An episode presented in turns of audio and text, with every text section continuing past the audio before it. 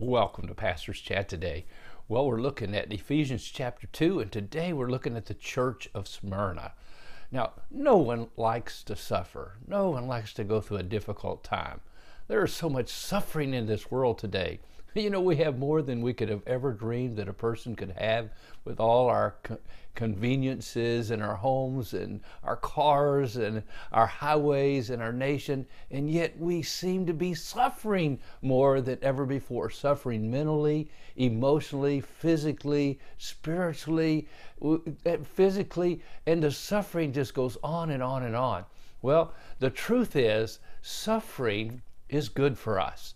I'll never forget visiting China back years ago, and we had the opportunity to visit with some of the persecuted church leaders. And they said, Don't pray that we not suffer. Pray that we be faithful in the midst of suffering. Suffering, persecution is good for us. It's good for us. It keeps the church pure. Now, we're looking at the church of Smyrna, and the church of Smyrna was the crowned church. This is one of the few churches that the Lord Jesus had no accusations against. It was the crowned church, just like the church of Ephesus had become the careless church and left their first love. This church was the crowned church because when it suffered, it responded with purity, holiness, love, grace, and the power of the Holy Spirit in their midst. And so let's read about this church. And to the angel of the church of Smyrna, write, These things says the first and the last, who was dead and came to life. So it's interesting. The uh, description Jesus gives of himself here to this church is the resurrection. So a church that's suffering, that's being persecuted, and people are dying, they need to know the power of the resurrection of Jesus Christ. And then he says, I know your works. He said that to every church. He knows our works tribulation and poverty, but you are rich. And then he says, And I know the blasphemy of those who say they're Jews and are not, but they're the synagogue of Satan. Do not fear any of those things which you are about to suffer. Indeed, the devil is about to throw some of you into prison that you may be tested, and you will have tribulation ten days. Be faithful unto death, and I'll give you the crown of life. And he that has an ear, let him hear what the Spirit says to the churches. He who overcomes shall not be heard of the second death. Oh, this is so full of encouragement for a suffering church from the Lord Jesus Christ.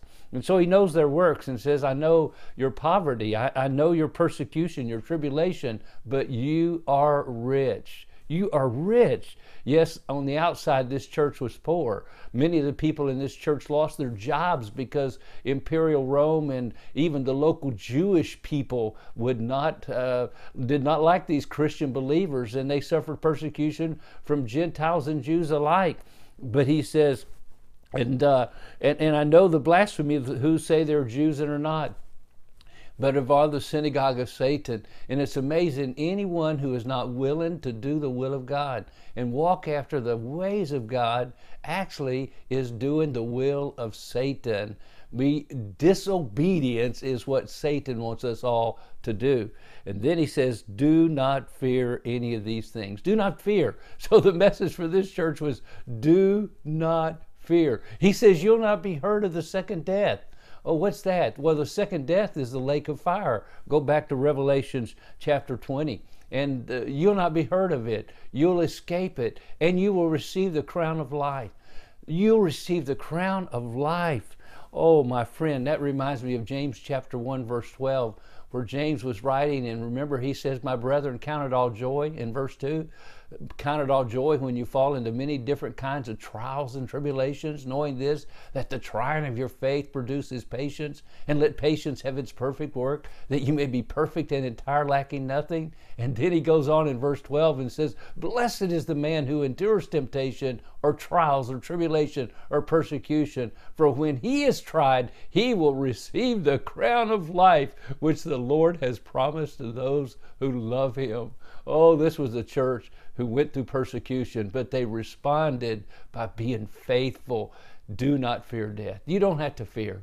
when you're doing God's will. They might call you poor, but Jesus calls you rich. And I trust today that you're rich in Jesus Christ. Well, God bless you and you have a wonderful, wonderful day.